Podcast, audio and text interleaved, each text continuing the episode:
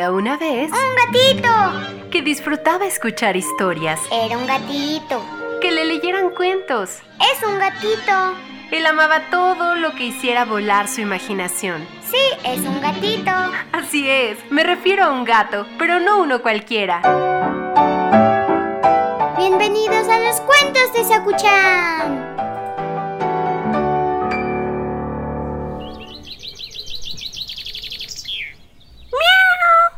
¿Listo para esta historia? Seguro que te va a gustar porque tiene que ver con cuentos y más cuentos y por qué no debemos de recortarlos. El cuento de hoy se llama Barba Flamenco y el recortador de cuentos.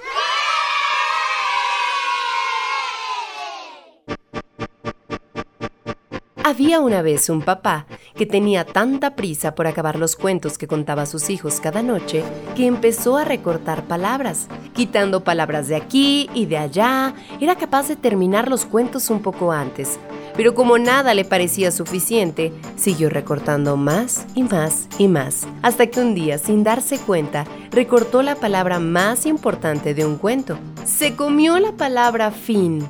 Aquella noche se fue tranquilamente a la cama pero al despertar se sintió raro. Se levantó y al mirarse en el espejo descubrió que tenía un gran sombrero de pirata, un negro parche en el ojo y una enorme barba de color rojo con lunares blancos. No había duda.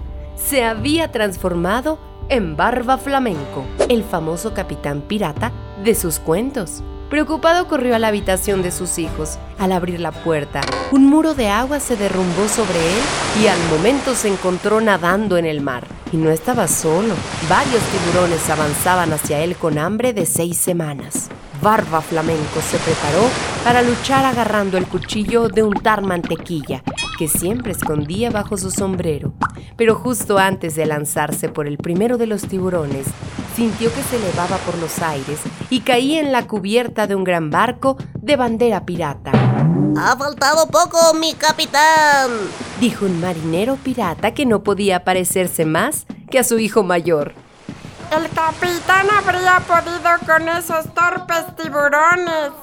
Gritaron un par de pequeños marineros enanitos, tan iguales que Barba Flamenco hubiera pensado que se trataba de los gemelos. Pero no había tiempo que perder. El capitán fue informado de que la reina había sido secuestrada y ofrecían una gran recompensa a quien la devolviera sana y salva.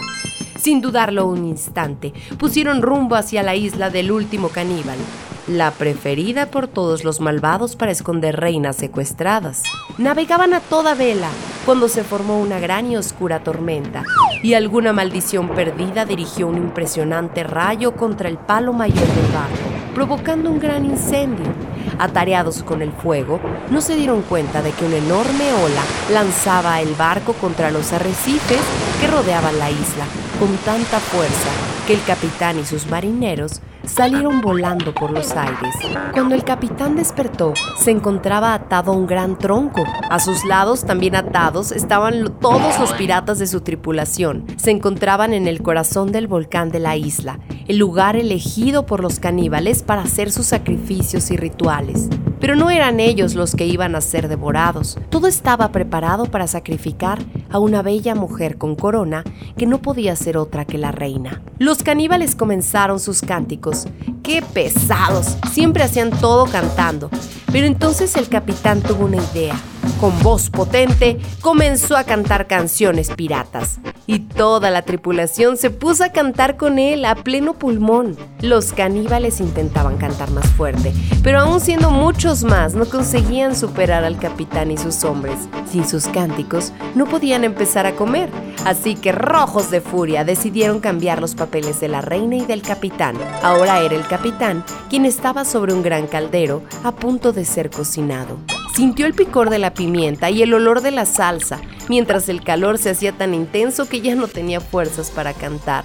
Sus marineros también fueron silenciados con grandes bolas de helado de chocolate que degustaban con ansia. ¿Cómo habrían sabido aquellos salvajes que el helado de chocolate era el punto débil de su tripulación? Y fue entonces cuando vio a la reina sonreír, con aquella sonrisa torcida que solo tenía Flor Marchita. Sin duda, todo había sido una trampa de la temible capitana pirata, antaño, su mejor socia y ahora su mayor rival. Para atrapar a Barba Flamenco y sus hombres, rodeado de caníbales, mientras sentía el dolor del primer mordisco, el capitán aceptó su derrota. Has ganado, Flor Marchita. Este es el fin. Con esa última palabra, todo desapareció y el papá volvió a encontrarse en su cama, aún asustado y sudoroso, a su lado, con la misma sonrisa torcida de Flor Marchita, su mujer le regaló un beso diciéndole, La próxima vez que vuelvas a recortarles los cuentos a los niños, te las verás conmigo en la cueva de la locura. Esa noche, el papá se quedó muy pensativo. Había pasado mucho miedo, pero había sido tan alucinante ser parte de la historia que nunca más volvería a quitarle a sus hijos ni un trocito de sus cuentos.